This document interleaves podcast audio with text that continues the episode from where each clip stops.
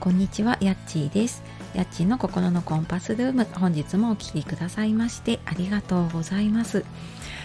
えー気がついたらですね、日曜日のもう夕方、もうすぐ4時半になるのに、ちょっとびっくりして いて、まあ、もうちょっと早い時間に撮ろうと思っていたんですけれどもね、はい、今日はちょっとまあ雑談とコラボ、あ、コラボライブのお知らせをしたいと思います。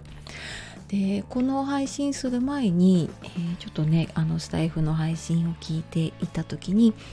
えー昨日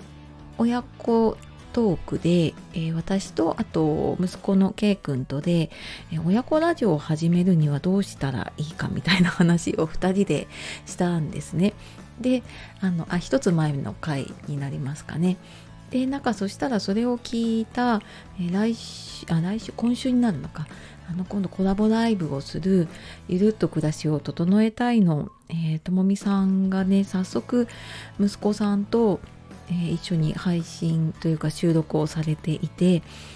なんかね可愛いんですよね。小学2年生だったかな。なんかそんなに違わないんですけどね。なんかやっぱりちょっと前のえー年のねあのお子さんの話とかその親子の話聞くとねなんかすごくほっこりするななんて思いながらはい聞いていたらもうあっという間にこんな時間になっていましたね。はいでえっ、とうんとあそうコラボライブのお知らせですがえーとまあその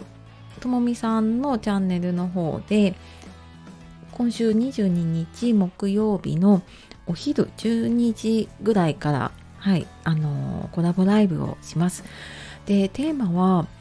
うんと、ともみさんから今回お話をいただいて、で、ともみさん整理収納アドバイザーとしてね、あの、お仕事されていて、で、私は社会福祉士で、その介護とか就活とか、まあ、そういう仕事をしている、まあ、その、はい、えーちょっとお互いのその仕事の内容に関わるところで、えー親世代の片付けと自分の老後についてっていうことで、えーテーマはすごいあのガッチガチなんですけれども 多分ね配信ともみさんの配信聞いていただくと分かると思うんですけれどもあの本当にねゆるっとした感じで配信されているのででまあ私もねあのこんな感じでゆるゆると話をしているのでまああの真面目なテーマなんですけどまあ多分ちょっと楽しみながら、えーお昼のひとときをね 過ごしていただけるんじゃないかなと思っています。でうーんそうだなあの私はその介護の視点からね高齢者の方の環境を整備するっていう感じであの関わることはあるんですけれどもなんか片付けとしてなんか高齢者がの特徴というかあのやっぱり体とか心とか変化が出てくるんですけれどもじゃあそれをなんか片付けでどういうふうに気をつけたらいいかとかあんまりなんか私もそこにこう焦点を当てて考えたことがなかったのでちょっと改めてねその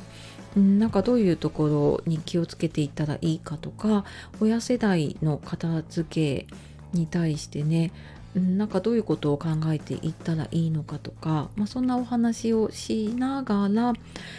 えーまあ親のあとはねやっぱり自分たちのことになるっていうことで、まあ、自分たちのその老後のイメージもそうなんですけれどもまああのやっぱりね30代40代とかになってくると多少やっぱりねあの将来のこと何か考えておいた方がいいのかなとか準備しておいた方がいいのかなとかまあ逆になんかどこまで準備すればいいのかとかねなかなか難しいところがあると思うのでまあなんかその辺をそうだなまあ同世代の、え子育てママ同士っていうことでねはいまあそんなことも